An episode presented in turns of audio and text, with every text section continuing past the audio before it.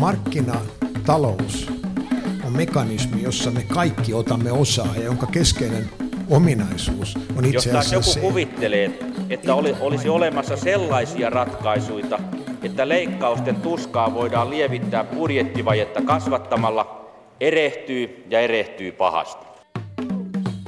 Hyvää torstaista aamupäivää, hyvät kuuntelijat. Tässä jälleen Mikä maksaa. Päivälleen sata vuotta sitten Suomen senaatti perusti sota-asiain toimikunnan. Nykyisin tämä toimikunta tunnetaan nimellä puolustusministeriö, mikä maksaa onnittelee satavuotiaasta.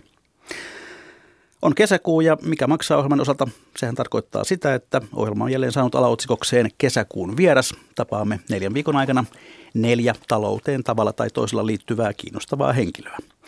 Ja tällä viikolla päähenkilömme on vuokraturvan perustaja ja omistaja, toimitusjohtaja Timo Metsola. Tervetuloa ohjelmaan. Kiitos. Tänään koitamme siis ottaa selkoa siitä, että millainen on mies, joka silloin tällöin ostaa jopa Helsingin Suomen etusivun kertoakseen omaa ja yrityksensä tarinaa. Sinun sanotaan luonnehtineen itse asiassa klassiseksi yrittäjäluonteeksi. Mitä se tarkoittaa? Niin. Määritelmä varmaan vähän riippuu vastaajasta, mutta mun oma, oma määritelmä on sellainen, että mä oon aina kokenut motivaation hirveän tärkeäksi kaikelle tekemiselle. Eli se, että on semmoinen aito halu tehdä sitä asiaa, minkä kanssa ponnistelee.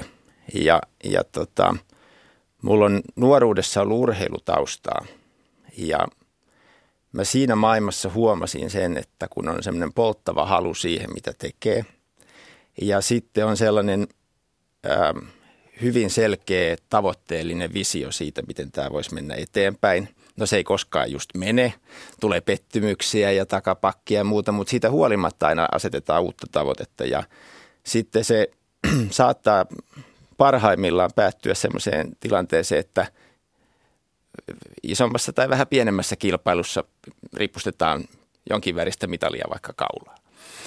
Niin tämmöinen maailma tuntui mulle en kuin hirveän palkitsevalta. Siis se lähestymistapa asioihin ja sitten tavallaan myöskin se semmoinen tietty raadollisuus, että, että se on siitä omasta onnistumisesta kiinni, miten tässä käy. Mit, mitään varmaa ei varsinaisesti ole. Ja sitten kun ikä alkoi tulla sen verran, että, että tota, ei enää vanhemmat maksanut laskuja, vaan, vaan piti jollain lailla koettaa niitä omia siipiä levittää, niin mä huomasin, että tämän tyyppinen hyvinkin samanlainen ajatusmaailma ää, löytyy sieltä yrittämisen sektorilta. En, en sano ollenkaan, etteikö se olisi, olisi mahdollista tämmöisiä elementtejä löytää myös palkkatyöstä, mutta mä aikuistuin siinä 90-luvun lamassa, niin kyllä se ajan henki oli silloin sellainen, että, että ne nuoren miehen suuret mahdollisuudet, niin niitä oli helpompi siellä omassa päässään kuvitella sen yrittäjyyden kuin, kuin tota, ää, sitten ehkä, ehkä semmoisen perinteisen palkkatyön puolella. Ja silloin mä tein valintoja, jotka nyt esimerkiksi vanhemmille ei välttämättä ollut semmoisia pelkästään positiivisia yllätyksiä. Mutta nyt sitten, kun tässä on vuosia, jo muutama vuosikymmenkin vierinyt, niin voisin todeta, että et, et, en, en valitsisi toisin. Eli, eli, eli koen, että, että tämmöinen yrittäminen kamppailuineen, pettymyksineen ja onnistumisineen ja, ja sen tietty raadollisuus, että, että kaikki on, mikään ei ole varmaa, vaan kaikki on sitä onnistumisesta kiinni, niin jollain lailla pitää mut elämässä kiinni. Niin, lajisi oli judo ja parhaimmillaan taisit yltää Pohjoismaiden mestaruuskisoissa pronssille. Oletko jonkinlainen kilpaurheilija myös yrittäjänä? Varmaankin. Et ehkä siinäkin sitten myöskin vähän niin kuin urheilussakin on tärkeää tajuta se, että mikä on oikea taso kilpailla. Siis kilpaurheiluhan on paljon muutakin kuin esimerkiksi olympiatason urheilua. Ja olisi mun mielestä niin kuin suorastaan väärin ajatella, että, että esimerkiksi vaikka piirimestaruustasolla tapahtuva urheilu olisi, olisi niin kuin vähäarvosta ja, ja vaan arvokisat merkitsisi tai näin. Mun mielestä siellä on niitä täsmälleen, urheilussakin on niitä täsmälleen samoja hienoja elementtejä eri tasoilla. Ja nyt sitten riippuen itse kunkin lahjoista ja, ja, ja taipumuksista, niin ää, mä en ollut liikunnallisesti mitenkään, ää, en ollut enkä ole erityisen lahjakas. Siksi mun kannatti valita sellainen laji, jossa kova työ palkitaan, missä vaaditaan kovaa päätä ja taistelutahtoa ja, ja, ja, ja valmiutta tehdä niin kuin su- suuria määriä harjoitteita kyllästymättä niihin. Eli, eli pitää olla oikea laji ja sitten mä kuvittelin, että mä voisin pärjätä EM, MM olympiatasolla. Joo, jonnekin nuorten EMiin pääsin ottelemaan, mutta, mutta totuus sitten lopulta oli aikuisissa se, että Pohjoismaiden mestaruuskilpailutaso oli se mun tasoni.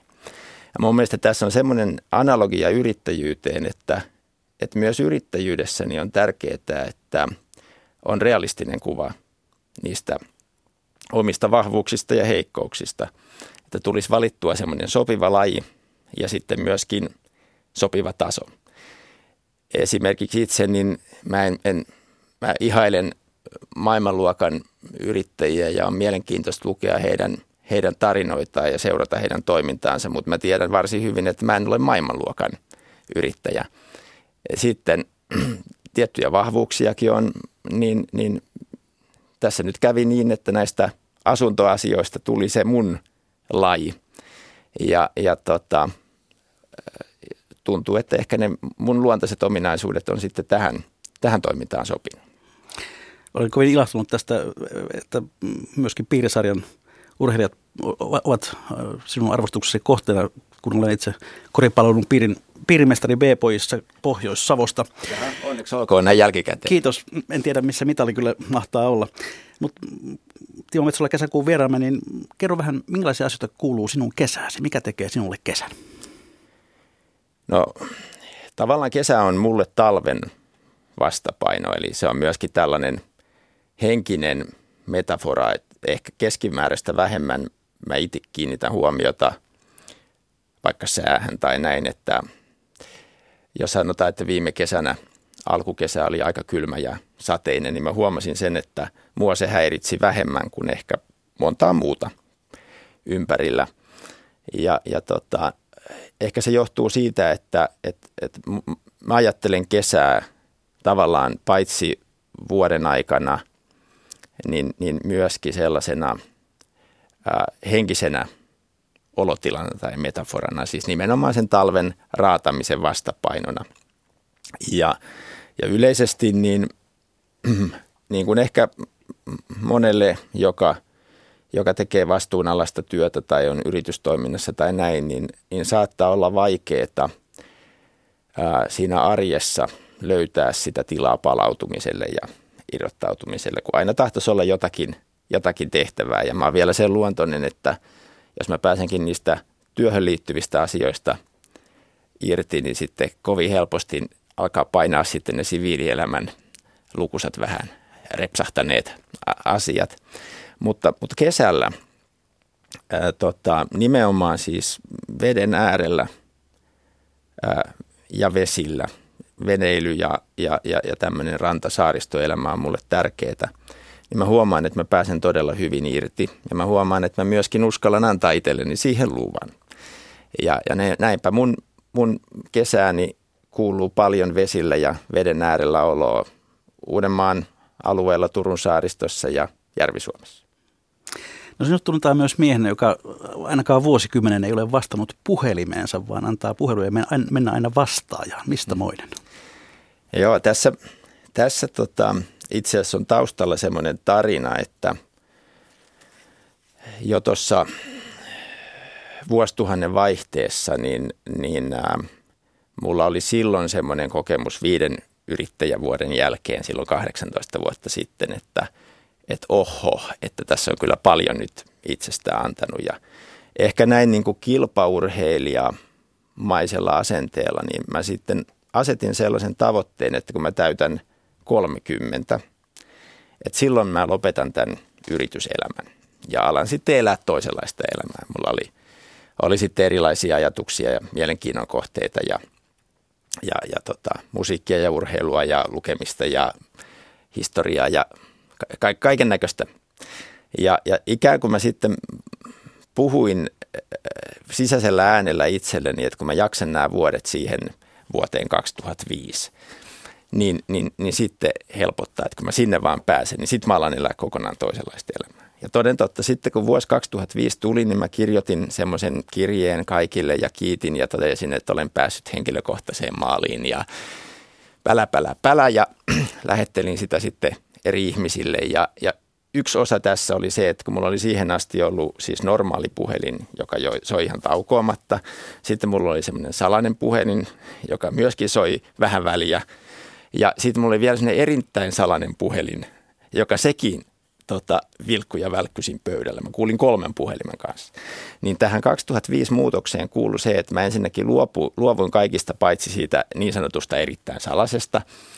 Ja sitten mä käänsin senkin pysyvästi vastaaja. Ja, ja, ja tota, se onkin oikeastaan ainoa asia, mikä on jäänyt tästä päätöksestä.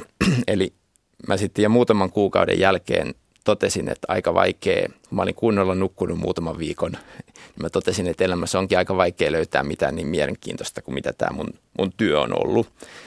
Ja, ja tulin takas, mutta tota, ähm, siitä asti tosiaan sitten 13 vuotta, niin mulle ei ole voinut siis suoraan soittaa. Toki numero on muutenkin salainen, mutta, mutta sitten niin kuin lähipiirikin ja, ja lähettää mulle viestejä, joihin mä sitten kyllä soitan, soitan takaisin vastaan, mutta, mutta tämä tekee sen, että kuka tahansa ei milloin tahansa voi, voi keskeyttää mun työt. Silloin 2005 vielä vastattiin puhelimeen, silloin vastattiin kokouksissa, ei varmaan radiolähetyksissä vastattu, mutta, mutta kaiken maailman tilanteessa elokuvista alkaen vastattiin puhelimeen, jos se sattui soimaan. Ja sitä vastaan mä, mä protestoin tällä. Ja tota, nythän sitten ajan saatossa, nyt on ajat muuttunut niin, että aika moni pitää puhelinta äänettömällä tai ei vastaa tuntemattomiin numeroihin tai näin. Mutta mut mä pidän itse tätä semmoisena yhtenä, ehkä vähän vahingossa tulleena, mutta yhtenä parhaista päätöksistä, mitä mä oon omiin työtapoihin liittynyt, liittyen tehnyt. Se on nimittäin tuonut aivan mielettömän työrauhan, työrauhan muodossa aivan mielettömän kilpailuedon. Eli uskallat olla vastaamatta jopa silloin, kun vaimo soittaa. No, no tätä mä tässä kerran, kerran vaimo kysyi, että miksi Helsingin Sanomat kirjoittaa, että sä et vastaa vaimon puheluihin. Mua kiellettiin puhumasta tästä aiheesta, Mut, mutta tota, näin se on, kun toimittaja suoraan kysyy. Hyvä. Mennään sitten varsinaisesti kohti asiaa, eli yrityksesi vuokraturvan tarinaan. Perustit 23-vuotiaana, siis 20 vuotta sitten, kahden opiskelukaverisen kanssa firman nimeltä Uudenmaan takuuvälittäjät, kun se oli. Kyllä. Mistä tämä idea ylipäätään syntyi? No siinä oli siis itse asiassa semmoinen tausta, että um, mä en tarkalleen ottanut perustanut sitä kahden opiskelijakaverin kanssa, vaan, vaan kävi niin, että samalla viikolla mulle ehdotti tätä yrityksen perustamista ensin äh, kaksi tämmöistä kauppakorkeakoulussa opiskelevaa kaveria, Jaakko Sinnemaa ja Juho Vallenius. Ja sitten samalla viikolla, kun mä siihen aikaan sitten koitin tehdä erinäisiä päiväbisneksiä ja rahoitin ne olemalla yöllä kymppikerroksen vahtimestarina. Eli, eli piti tehdä yötöitä, että sai päiväbisnekset maksettua. Niin siellä sitten Jari Ruuska ja Sami Porkka myöskin ehdotti tätä. He on, oli urheilumiehiä, jenkifutareita ja, ja kymmenkunta vuotta mua vanhempia.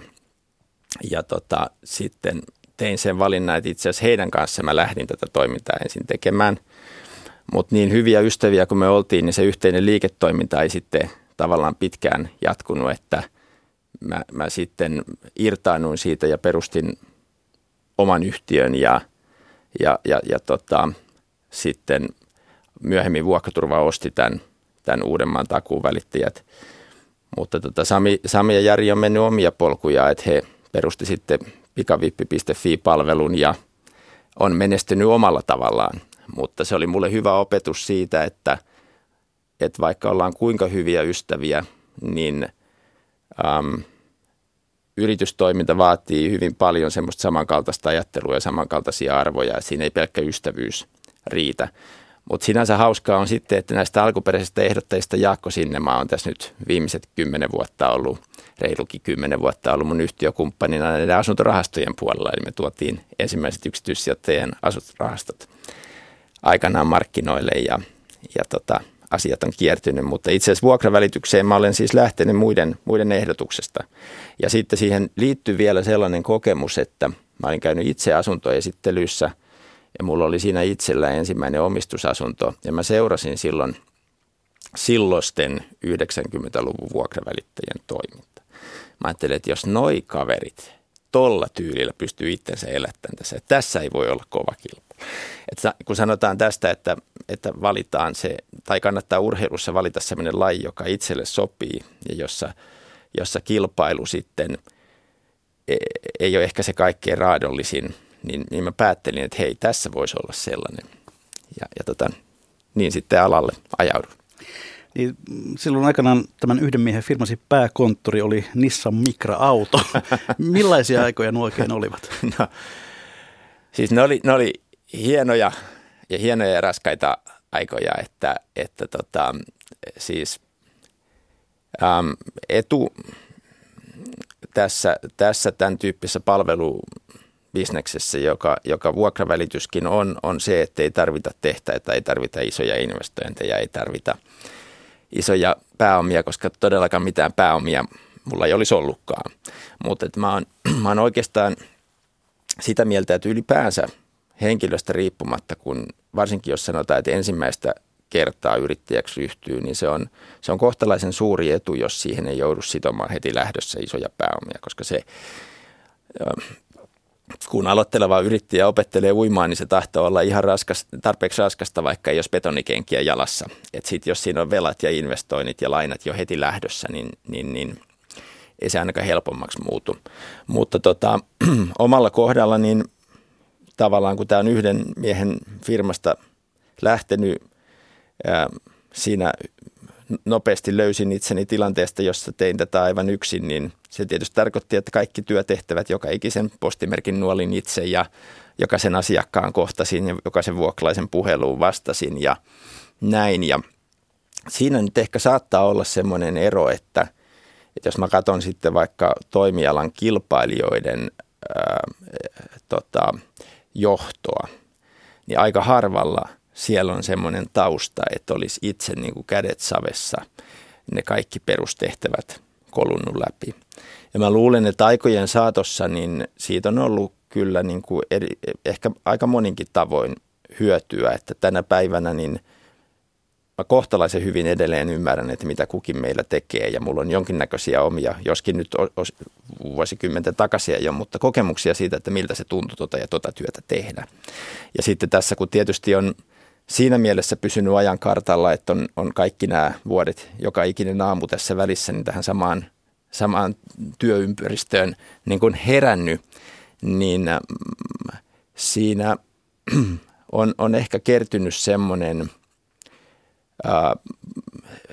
miten sanoisin, semmoisen kokemusreservi, jota jonkun sitten ulkopuolelta sivusta tulevan palkkajohtajan ää, sinänsä relevantti muu kokemus ei, ei, ei varsinkaan muuttuvassa markkinassa niin korvaa. Et mä koen, että mun, mun tietty valtti on ollut se, että, että mulla on tässä toimialasta niin markkinanäkemystä, joka, joka perustuu yksinkertaisesti siihen, että on näissä vesissä uinut ja sukelellut pitkään. Aivan. Timo Metsola, vuokraturvan perustaja, omistaja ja toimitusjohtaja. Mm, firma on kasvanut siitä yhden miehen Nissan Mikrasta melkoisesti. Mitä kaikkea vuokraturvayhtiöt nykyään pitää sisällä? No ydin on edelleen vuokra-asuminen, asuntosijoittaminen, vuokra-asuntojen välittäminen, sijoitusasuntojen ostaminen – ja, ja tota, pitkäänhän ajatus oli se, että me ei niin kuin asuntojen myyntiin osallistuta millään tavalla, mutta sitten kun Suomessa on yleisesti käytössä tämä maailmallakin yleinen prosenttiperusteinen hinnoittelu kiinteistövälittäjän palkkiossa, eli toisin sanoen kiinteistövälittäjä ottaa esimerkiksi 2,5 prosenttia asunnon kauppahinnasta omaksi palkkioksi. Kun asuntojen hinnat on noussut niin paljon, niin me törmättiin sitten semmoiseen ongelmaan, että, että erityisesti pääkaupunkiseudulla yksiöt ja kaksiot, jotka menee hyvin helposti kaupaksi, niin sitten kuitenkin semmoisesta mm, asunnosta, jonka myyminen ei välttämättä vaadi kuin yhden esittelyn, niin saatettiin kuitenkin maksaa 7-8 tonnin välityspalkkio. Jos kysymys on kaksiosta, niin pitkälle toistakymmentä tuhatta välityspalkkioa. Ja, ja tota, aikani rätkytin tätä vastaan, että ei tässä ole mitään järkeä, että varkaudessa yksiö myydään kuukaustolkulla ja saadaan parin tonnin palkkio. Ja sitten saman välitysketjun välittäjä myy Helsingissä yksiön ja saa yhdeksän tonnin palkkion myytyään se ensimmäiseltä näytöltä. Että ei tässä niin kuin työmäärän ja tämä prosenttiperusteinen palkkio ei, ei, ei johda niin kuin oikeanlaiseen hinnoitteluun. Mutta olin tästä täällä Ylelläkin jossain keskusteluohjelmissa puhumassa ja näin. Ja sitten muutaman vuoden jälkeen niin todettiin, että ei tämä itse asiassa nyt puhumalla muuttua.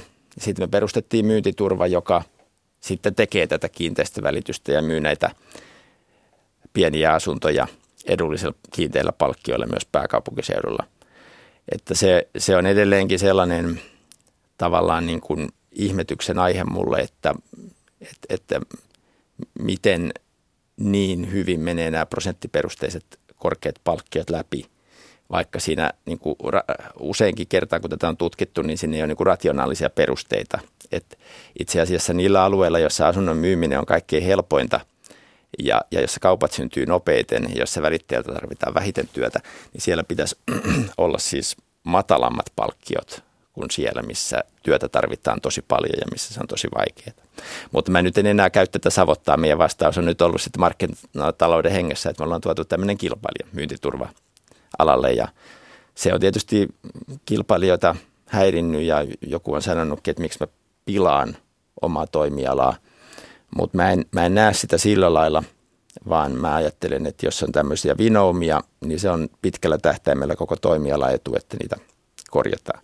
Ja sen lisäksi sitten meillä on läheisyhtiöissä on asuntorahastoja, eli, eli on, nykyään niitä on yhdellä ja toisella valtava määrä toimijoita, taitaa olla yli 70 asuntorahastoa Suomessa. Me oltiin ensimmäisenä liikkeellä yksityissijoittajille tehtävissä rahastoissa 2007. Aiskapital toi samana vuonna sitten instituutioille rahastot ja me, me ollaan, mä olen sillä lailla vanhan liiton mies, että mä uskon, että sen itse vuokraustoiminnan täytyisi olla kannattava. Että toisin kuin moni muu, niin me ei tehdä rahaa Excelillä, vaan asunnon vuokrauksella.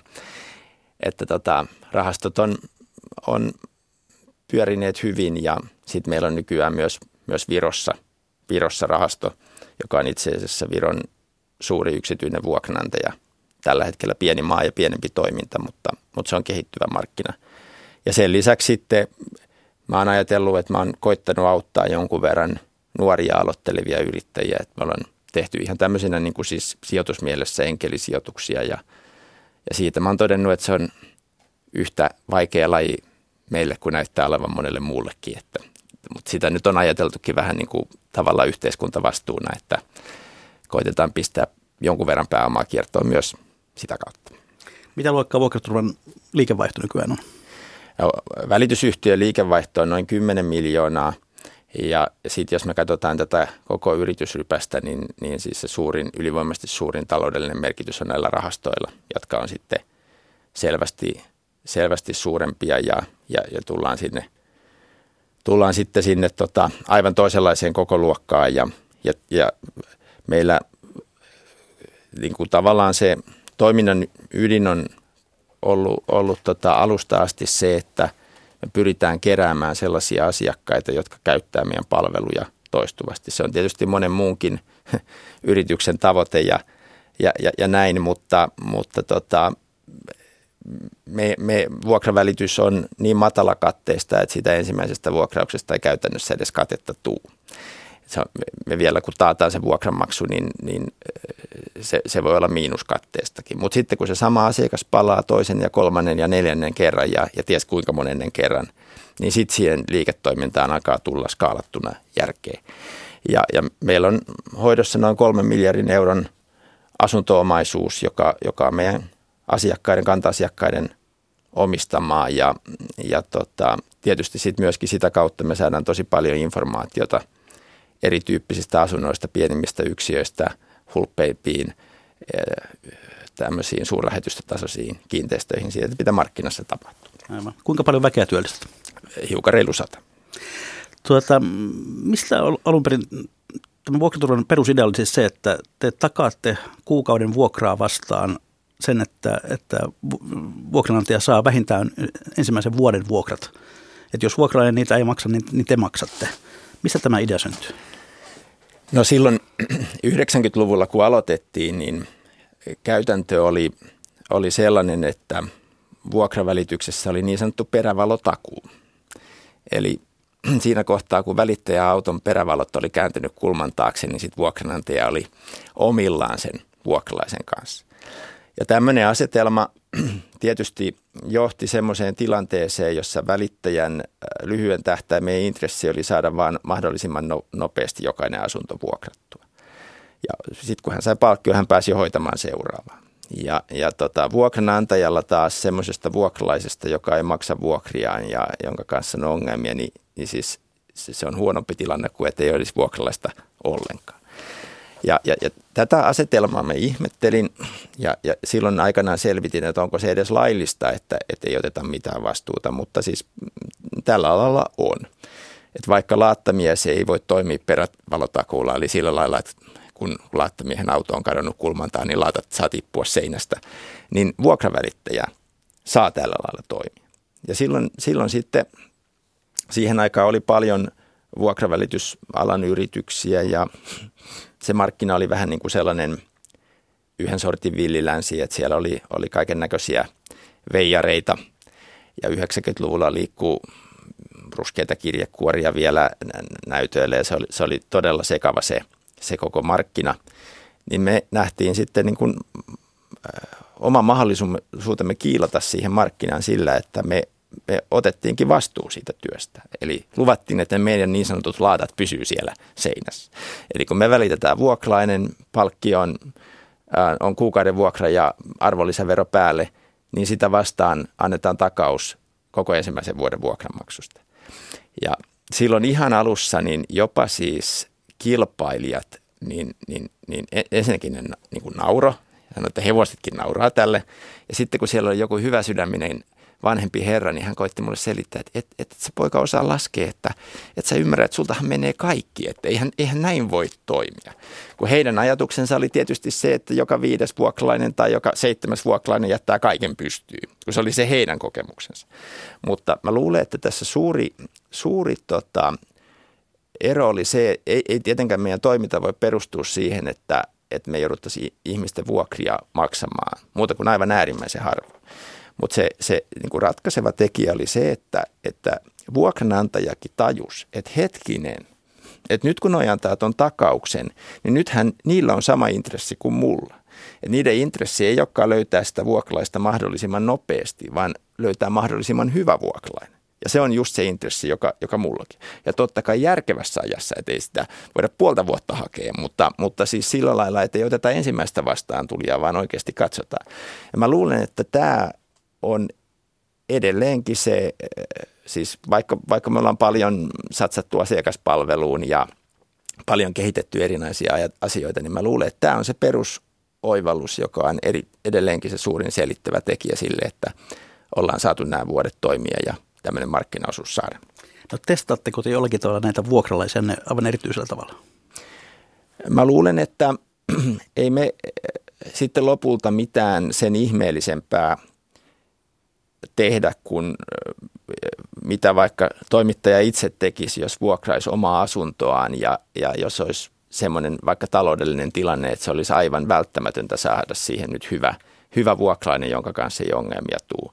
Eli me yksinkertaisesti nähdään enemmän vaivaa. Tietysti ammattilaisella on se etu, että kun hän ei tee sitä satunnaisesti tai, tai pahimmillaan niin kuin ensimmäistä kertaa niin kuin voi yksityinen vuokranantaja tehdä, vaan hän tekee sitä päivittäin ja jatkuvasti, niin siinä kehittyy semmoinen tietynlainen vainu ja, ja hyvä näppituntuma myöskin sille, että, että joskus asiat näyttää paperilla hyvältä, mutta silti on sellainen olo, että tässä nyt ei ehkä joku ole ihan kohdalla. Jos me ei olla aivan varmoja, niin silloin me suositellaan asiakkaalle, että hei, pidetään mieluummin muutama esittely lisää, niin että löydetään sellainen henkilö, joka sitten, tota, että voidaan nukkua molemmat yömme, yömme rauhassa. Ja, ja, ja tota, lisäksi tässä on se, että, että tämähän, kun täytyy muistaa, että yrityshän ei varsinaisesti mitään tee, että se on informaatiota kaupparekisterin ja verohallinnon tota, järjestelmissä ja, ja, ja tosiasiassa se tämänkin tyyppisen yrityksen toiminta on ihmisten toimintaa, niiden meidän ihmisten toimintaa, joka tätä työtä joka päivä tekee. Niin tämmöinen peruslähtökohta ohjaa koko ajan semmoiseen ajatteluun, että asiat on tehtävä niin kuin huolellisesti ja, ja jos sanotaan, että edelleenkin välitysalalla on, on, on, on tietysti vähän erilaisia toimintamalleja ja näin, niin tämä on ehkä ohjannut, että meille on hakeutunut sellaiset henkilöt, jotka haluaakin toimia näin, jotka haluaakin mielellään nähdä vähän enemmän, niin kuin, jotka haluaa tehdä asiat kunnolla ja perusteellisesti. Että, tämä ei välttämättä ole ollut kilpailu, että pelkästään asiakkaiden suuntaan, vaan tämä on jossain määrin ollut kilpailuetu meille myöskin työnantajana. Että sanotaan vaikka rakennusalallahan on, on tämmöinen ilmiö, että meillä on muutamia tämmöisiä rakentajia, jotka tekee korostetun hyvää laatua. Ja sitten on tietty joukko rakennusalan ammattilaisia, jotka haluavat hakeutua semmoiseen yritykseen töihin, jossa asiat saa tehdä kunnolla. Että vaikka he voisivat saada, saada hyvän tarjouksen myöskin jostain toisesta rakennusliikkeestä, jossa ei haittaa vaikka listat on vähän vinossa, tai, tai ehkä joku vähän paljon tärkeämpikin asia pielessä, niin että sillä on myöskin tietty, tietty niin kuin merkitys alan sisällä sillä, että minkälainen se työnantajamaine on. Hyvät kuuntelijat, kuuntelette ohjelmaa Mikä maksaa, jossa kesäkuun vieraana Timo Metsola, vuokraturvan perustaja ja omistaja ja toimitusjohtaja. Yksi, missä teidän yrityksenne myös eroaa kilpailusta aika lailla näin maalikon näkökulmasta on se, että te uskotte yhä aika vahvasti printtimainontaa. Olette aika näyttävästi esimerkiksi Helsingin Sanomien sivuilla, kun monet muut alan toimijat ovat siirtyneet nettiin tai sosiaaliseen mediaan. Mistä moinen usko? No tietysti käytännön kokemuksesta ensisijaisesti, että meillä on ehkä sellainen ero verrattuna moniin muihin yrityksiin, että, että merkittävä, erittäin merkittävä osa meidän asiakkaista on yli 40-vuotiaita. Hyvin huomattava osa meidän asiakkaista on, on yli 55-vuotiaita – ja itse asiassa, jos me katsotaan... Perinteisen median lukijoita. Niin, siis meidän asiakkaiden, vuokranantaja-asiakkaiden keski-ikää, niin se taitaa olla pikkusen 60 vuoden pinnassa. Eli, eli kuten totesit, niin perinteisen median lukijoita. Ja, ja, ja tota, tämä on varmaan yksi syy, että minkä takia kanava näin toimii. Ja sitten, että mitä jos vähän tähän urheiluvertaukseenkin palaa, että, että mä olen aina koittanut toimia sillä sektorilla, minne niin kuin kaikki muut ei ole ryntäämässä. Ja, ja mun mielestä markkinoinnissa on sama, sama periaate, että, että jos sanotaan, että yleisesti painopiste on sähköisessä mainonnassa, sosiaalisessa mediassa näin, niin se, että sitten lähes ainoana yrityksenä uit vahvasti vastavirtaan ja toimitkin toisella tavalla, niin ei, ei, ei siinä välttämättä jää ollenkaan vähemmälle huomiolle. Varsinkin otetaan huomioon tämä meidän kohderyhmä, eli, eli perinteisen median lukemiseen tottuneet ikäluokat. No teidän strategianne kuuluu myös se, että tämä toiminta henkilöityy hyvin vahvasti sinuun. Sinun kasvosi ovat esillä. Monilla muilla välittäjillä he julkaisevat apinalaatikkoja, jossa on koko, kaikki mahdolliset yksittäiset välittäjät kuvinen ja puhelinnumeroineen. Miksi tämä teillä henkilöityy vain sinuun? No, tämä on sitten niin kuin – si, siinä mielessä tota, varmaan aika osuvakin kysymys, että mihin tämmöinen kehitys johtaa, jossa yksittäisten välittäjien profiilia luodaan tosi vahvasti, siis yleisesti alalla. Ja ettei vaan synny sellaista kuvaa, että mä olisin jotenkin esimerkiksi tätä vastaan, niin mä pidän sitä itse asiassa tosi terveenä, että nimenomaan kiinteistövälityksessä ja varsinkin mitä vaativampiin kohteisiin, siis kiinteistöihin, joissa saattaa olla, olla tota, selvästi enemmän tota, ammattitaidon tarvetta kuin, kuin vaikka asunto-osakekaupassa. Ja sitten muutenkin niin kuin vaativampiin kohteisiin, että nimenomaan yritysten julkisivujen takaa nousee yksittäisiä henkilöitä, jotka on erittäin päteviä työssä ja hyvämaineisia ja heitä arvioidaan ja, ja, ja, ja tällaisia. Tämä on ta- tavallaan tämmöisiä niin kuin poikkeuksellisia ammattilaisia. Ja mä luulen, että tämä on just se kehitys, mitä kiinteistövälitysala tarvii. Ja meidän toimintamalli on siinä mielessä ehkä poikkeava, että kun me ollaan vuokravälityksessä, joka on varsin äh, tota, äh, siis matalakatteista, että toiminta perustuu volyymiin. Ja sitten toisaalta tämä perustuu vahvoihin asiakassuhteisiin. Niin meillä ne, meillä pitkään töissä olleet välittäjät on rakentanut jo niin – laajan asiakaskunnan, että heillä on käytännössä varsin rajallisesti kapasiteettia ottaa uusia asiakkaita. Tämä, tilanne on vähän samantyyppinen kuin sanotaan, että eh, jos ajatellaan, että on, on, on, on sellainen fysioterapeutti tai, tai sellainen niin kuin hy, hyvin tunnettu ää, kirvesmies, taitava kirvesmies, niin hän tahtoo ne vanhat asiakkaat työllistää jo niin, että ei hänen kuvansa kannata laittaa lehteen, koska hän on täysin työllistetty jo. Ja me ollaan taas lähdetty siitä, että, että samaan aikaan kuin muilla välittäjillä sitten se palvelun taso vaihtelee aika paljon henkilöstä riippuen, että siellä on näitä tämmöisiä superkonkareita ja sitten on ihan siis puhtaalla provisiopalkalla olevia just aloittavia. Niin me ollaan taas nähty paljon vaivaa sen eteen, että me saataisiin tämä meidän – palvelu mahdollisimman tasalaatuiseksi. Eli tilanne olisi se, että käännytpä kenen tahansa puoleen, niin sä saisit sen ikään kuin vakioidun palvelun. Ja se, että käännytkö meidän Oulun toimiston puoleen vai meidän Turun toimiston puoleen vai, vai Helsingin toimiston puoleen, että näin olisi, olisi siinäkin. Se on ikään kuin erilainen lähestymistapa, mutta se mun mielestä sopii tähän bisnekseen, koska täytyy muistaa, että meillä on myös paljon semmoisia asiakkaita, joilla on satoja tai tuhansia asuntoja. Heidän täytyy henkilön lisäksi pystyä luottamaan siihen, että me organisaationa pystytään tasalaatuisesti palvelemaan. Mutta kuitenkin sitten maailma on mennyt sellaiseksi, että jokaisella yrityksellä ää, niin ää, varsinkin silloin, jos, jos se oma ääni halutaan kuuluviin, on syytä olla jonkin sortin spokesman. Ja mä oon ajatellut, että yrittäjänä tämä rooli on ehkä se, joka, joka, joka sopii mulle. Ja lisäksi kun tämä satunnaisesti saa positiivista palautetta, mutta ajoittain tulee sitä kriittistäkin, niin, niin mä olen vuosien jälkeen jo sillä lailla paksunahkainen, että vaikka mä tiedän, että kaikki puheenvuorot ja muut, niin ei, ei ole ollenkaan mieleen ja voi olla jonkun tietyn, että oli, oli sitten, keskusteltiin pakolaisista tai keskusteltiin taantuvista paikkakunnista tai keskusteltiin nyt mistä tahansa, niin aina tahtoo olla niin, että joku suuttuu niin, niin näiden vuosien jälkeen mä sitten osaan mielestäni siihen useimmiten suhtautua sillä lailla, että, että se ei jää mua liikaa kalvamaan. No Timo Metsola, me elämme aikaa, jolloin asuntojen hinnat jatkavat tuntuu, että loputtonta nousua on pääkaupunkiseudulla ja kasvukeskuksissa, mutta samaan aikaan sitten on tavallaan ihan toisenlainen asuntomarkkina tuolla taantuvilla alueilla. Hinnat laskevat laskemistaan.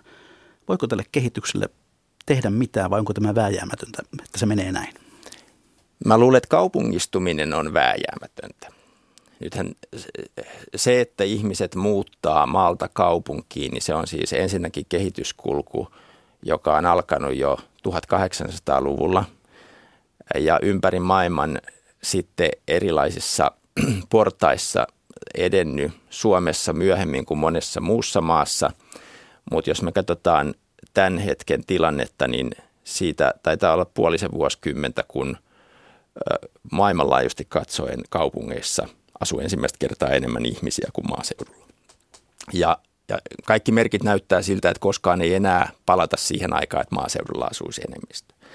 Ja, ja vaikka jokainen maa on, on tietysti oma, on omat erityispiirteensä, niin mun mielestä kun mainitsit tämän sanan vääjäämättömyys, niin täytyy mun mielestä olla sillä lailla rehellinen, että, että kun katsotaan tämmöisiä valtavia koko maailmalle yhteisiä globaaleja trendejä, niin minusta on epärealistista ajatella, että Suomi lähtisi uimaan vastavirtaan siinä. Et me voidaan mun mielestä pitää aika selvänä, että kun ne syyt vaikuttaa, jotka kaupungistumiseen ajaa, niin ne on meillä läsnä, niin mä luulen, että vesi ei lähde virtaamaan joessa ylöspäin, vaan, vaan Suomessakin kaupungistuminen jatkuu. Ikään kuin sille me ei voida tehdä mitään.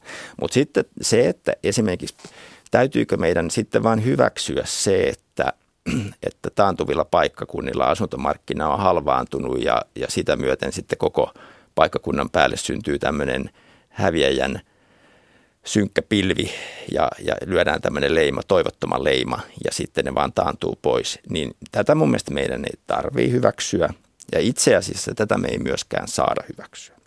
Jos me lähdetään siitä, että me hyväksytään tämä, niin silloinhan tämä lakkaa olemasta ongelma. Eh, sille yksinkertaisesti vaan käännetään, ajetaan pelimenetytyksi ja, ja, ja käännetään selkä. Ja jos nyt esimerkinomaisesti kuvitellaan vaikka tämmöinen – muuttotappiopaikkakunta, jossa on vaikkapa 80-luvulla asunut esimerkiksi 5000 perhettä. Siellä on 5000 kotitaloutta. Niin todennäköisesti tälläkin hetkellä siellä on sitten se noin 5000 asuntoa. Ja jos ajatellaan, että tällä kyseisellä paikkakunnalla sitten tällä hetkellä asuu esimerkiksi 3000 kotitaloutta, niin se tarkoittaa, että meillä on siellä nyt 2000 ylimääräistä asuntoa. No edelleenkin siis tosiasia on se, että siellä edelleenkin asuu se 3000 kotitaloutta. Ei voi sanoa, että siellä ei asu ketään. Eikä voi myöskään lähteä väittämään, esittää niin kuin usein sanotaan, että ei, sinne kukaan, ei siellä kukaan halua asua. 3000 ihmistä asuu tällä hetkellä, valtaosa heistä varmaan haluakin asua. Eikä voi sanoa, että siellä ei kellään ole töitä, koska tosiasia on siellä, että siellä on todella monelle. Vaikka olisi työttömyyttäkin, niin enemmistöllä on töitä. Ja, ja, ja siellä voi olla yritystoimintaa ja rajavartijaperhettä ja, ja, ja, ja kaiken näköistä toimintaa, joka, joka on kovinkin terveellä pohjalla. Mutta nyt on tapahtunut rakennemuutos. Nyt on tapahtunut, tämä kaupungistuminen on koskettanut tätä paikkakuntaa. Sieltä on 2000 kotitaloutta muuttanut pois. Siinä on jäänyt 2000 ylimääräistä asuntoa. Ja nyt kun asuntomarkkinoilla se, se asuntomarkkinan toiminta perustuu kysynnän ja tarjonnan tasapainoon. Ja nyt kun meillä on tarjontaa – 5000 ja kysyntää 3000. Niin siinä on, siinä on ihan sama tilanne kuin, että jos torilla olisi tarjolla 5000, tai sanotaan 500 kiloa mansikkaa ja kysyntää vain 300 kilolle. Jokainen koittaa saada ne omat mansikkansa myytyä, että just, hän ei kuulu siihen kun 200 kiloa mansikkaa sinne torille tulee mätänemään, niin että ne ei olisi ne hänen mansikkaansa, jotka mätänee. Ja näin käy myöskin tämmöisellä markkinalla, eli, eli on tosi vaikea saada mistään asunnosta järkevää hintaa, koska aina joku siinä vieressä olisi valmis myymään vielä halvemmalla. Ja on tosi vaikea myöskin vuokrata mitään asuntoa järkevästi, koska joku aina siinä vieressä vuokraisi vielä halvemmalla, vaikka alle hoitovastikkeenkin, kunhan joku tulisi sinne asumaan. Ja nyt sitten ää, tässä, tässä tota, ää, mä otin tähän asiaan kantaa, kun, kun, kun tota, presidentti Niinistö vaalikeskustelussa Ylellä – ehdotti, että äh, näiltä pieniltä paikkakunnilta äh, työn perässä kaupunkiin muuttaville pitäisi maksaa korvausta. Ja nyt tämä ehdotus, siis sehän on se, mitä Suomi tarvii. Eli, eli me tarvittaisiin meidän, tämä väistämätön rakennemuutos, niin me tarvitaan sellaisia elementtejä, jotka tukee tätä ja poistaa niitä hidasteita. Ja tämähän voisi olla näin. Ja tämä auttaisi, tämä ehdotus toteutuessaan auttaisi niitä henkilöitä, jotka pieneltä paikkakunnalta muuttaa isolle. Mutta mun mielestä samaan aikaan meidän täytyy muistaa myös ne, jotka haluaisi jäädä. Jos pelkästään lähtiöille maksetaan, niin sehän vaan pahentaa sitä tilannetta niiden osalta, jotka haluaisi edelleen jäädä. Ja jos me hyväksyttäisiin se, että, että nyt maantieteellisesti todella iso osa Suomea saa vaan kuihtua siis täysin pois, että et ne, ne jää kummituskaupungeiksi sinne, niin silloinhan tämä ei olisi mikään ongelma. Mutta mun mielestä meidän ei tarvitse eikä me saada sitä hyväksyä, koska siellä on se tietty määrä väkeä, joka siellä, siellä edelleen haluaa asua, jolloin töitä. Eli silloin ongelma oikeastaan onkin se asu, ongelma on se asuntojen ylitarjonta, eli niiden poismuuttaneiden eh, jäljiltä jääneet tyhjät asunnot. Ja nyt jos me sitä asuntojen ylitarjontaa saadaan sieltä pois, niin itse asiassa se semmoinen kolmen, talouden, kolmen tuhannen kotitalouden esimerkkipaikkakunta, niin voikin saavuttaa ihan semmoisen normaalin terveen tasapainotilan asuntomarkkinoilla. Ja nythän kunnallisissa vuokra-asunnoissa valtio on tehnyt jo sen ratkaisun, että maksetaan tukea, ARA maksaa tukea tämmöisen tarpeettomiksi käyneiden tuettujen vuokra-asuntojen purkamiseen. Eli, eli periaatteessa vähän tämän saman suuntainen tota, periaate on jo hyväksytty. Eli tuolla pitäisi ryhtyä purkamaan selkeästi asuntoja ja taloja, jotta tuota markkina pysyisi terveenä? Mm-hmm. No siis tämähän on tunnepuolella aivan älyttömän vaikea asia. Se, että kun on asuinkelpoisia taloja, että mitä järkeä niitä nyt olisi purkaa. Ja, ja siis iso osa palautteesta, mitä mä sain, kun e-, ehdotin tätä asuntojen romutuspalkkioon, niin oli sellainen, että ei, ei, ei, että ei tämän näin pitäisi mennä, että ihmisten pitäisi vaan muuttaa sinne takaisin. Mutta meidän pitäisi nyt vaan tehdä sellaiset toimet, että ihmiset muuttaisi sinne takaisin. Mutta kun kysyit tässä alussa tästä vääjäämättömyydestä, niin mä luulen, että Suomi ei pysty olemaan poikkeus tässä kaupungistumisen megatrendissa. Eli se on, vaikka tämä on ikävästi sanottu, niin se on, jos ajatellaan pragmaattisesti, niin se on haihattelua, että, että ne poismuuttaneet tuhannet kotitaloudet palaisi. Ja, ja, ja näin ollen sitten joko meidän täytyy hyväksyä se, että tämmöisellä paikkakunnalla ei ole toimivaa asuntomarkkinaa – silloin on semmoinen tilanne, että jos ei siellä ole, niin toimivaa markkinaa, niin se asunnolla ei ole käytännössä niin kuin mitään selkeää arvoa. Ja silloin ehkä semmoinenkin henkilö, joka tarvisi siltä paikkakunnalta asunnon, ei uskalla sitä ostaa. Tai sitten toinen vaihtoehto, että hän uskaltaisi kyllä ostaa, mutta hän ei pysty ostamaan, koska pankki ei uskalla rahoittaa. Mutta jos me otetaan tämmöinen vähän niin kuin laajempi taloudellinen näkökulma, niin, niin voi olla, että jollain muulla on viisaampi ratkaisu. Hän ei ole vain sitä julkisuudessa esittänyt, mutta ainoa ratkaisu, jonka mä keksin, on se, että puretaan se asuntojen ylikapasiteetti pois. Mä tiedän, että tämä on erittäin vaikea ratkaisu, mutta jos tämä ongelma halutaan ratkaista, niin ei taida olla mitään muutakaan. Myös tällainen seikka uudistuotannossa uusi ilmiö tai uudehko ilmiö on se, että käytetään yhä suurempia yhtiölainoja, jolloin asunnon myyntihinta saadaan näyttämään – paljon pienemmältä kuin, kuin, kuin tuota, valtaosa asunnon hinnasta on yhtiölainaa. Minkälaisia riskejä tämä pitää sisällään? No se pitää sisällään riskin sen todellisen asunnon kaup- hinnan hämärtymisestä. Eli, eli ostaja ei enää täysin ymmärrä, mitä hän siitä asunnosta maksaa tai mitä se sen, sen hinta sen asunnon ostaminen sitten asumiskustannuksina tarkoittaa tai, tai, tai minkälaisen riski hän ottaa esimerkiksi asunnon jälleenmyyntiarvon suhteen. Että tämä on ehkä helpompi ymmärtää tämä asetelma, jos me palataan äh, vertailemaan sitä niin sanottua perinteistä tilannetta, joka Suomessa on ollut. Eli että kun uusi, uusi talo rakennetaan, uusi kerrostalo, niin sitten sen asunnot, se kerrostalo tyypillisesti omistaa sen tontin allaan ja, ja, ja ne asunnot myydään, kun se on uusi talo, ne myydään velattomina. Ja, ja silloin on selkeä kauppahinta, jonka, jonka ostaja ymmärtää ja, ja, ja tota, sitten hän osaa niin kuin melko suoraviivaisesti arvioida sen, että, että mitä tämä hänelle itselleen tarkoittaa. No nyt me ensin siirryttiin sellaiseen maailmaan, jossa vuokratontit yleistyy. Ja, ja monihan ajattelee, että no eihän se vuokratontti nyt, onhan niitä ollut ennenkin. No ennen – oli tavallista, että se vuokranantaja oli kaupunki tai seurakunta tai joku, joka otti siihen aikaan ihan muodollista vuokraa. Eli sille ei ollut käytännössä, tuntui silloin, että sille ei ollut merkitystä, vaikka se vuokratontti olisi ollutkin. Nyt kun äh, sivuhuomautuksena, että niihin vanhoihin vuokrasopimukseen kaupungit ja seurakunnatkin tekee korotuksia, nyt onkin huomattu, että no kyllä itse asiassa tällä vuokratontilla onkin merkitystä. Eli tavallaan, tavallaan se on hämärtänyt jo silloin. Mutta nyt sitten me ollaan tultu tämmöiseen maailmaan, jossa ensinnäkin on tontteihin liittyen tämmöisiä tonttirahastoja – jotka ostaa näitä tontteja uusien kerrostalojen alla ja sitten markkina vuokraa perii niistä tonteista ja sitten joissain tapauksissa myy tonttiosuuksia osakkaille, jos ei halua ottaa. Ja tämä, on, tämä konsti keksittiin niin kuin viime vuosikymmenellä ja se on yleistynyt vahvasti ja sillä saadaan asunnot näyttämään halvemmilta kuin tontti onkin vuokratontti. Ja sitten sen jälkeen niin alkoi yleistyä tällainen yhtiölainamalli – jossa sitä asuntoa ei myydäkään velattomana, vaan nykyään tyypillisesti 70 prosenttia sitä hinnasta on sen on yhtiölainaa, jonka se asunto-osakeyhtiö ottaa ikään kuin jokaisen, jokaisen tota, osakkaan puolesta. Ja tämä tarkoittaa ensinnäkin sitä, että kun, kun se talo on uutena valmis, niin siinä on 70 prosenttia velkaa jo lähdössä ja sitten se on tyypillisesti vuokratontin päällä. Ja, ja tota, nyt sitten kuvioon yhdistyy usein vielä lyhennysvapaa, kaksi vuotta, kolme vuotta, viisikin vuotta alussa. Ja, ja, ja nyt me päästään semmoiseen tilanteeseen, että rakennusliike saa hyvinkin kalliin asunnon näyttämään aika houkuttelevalta paketilta.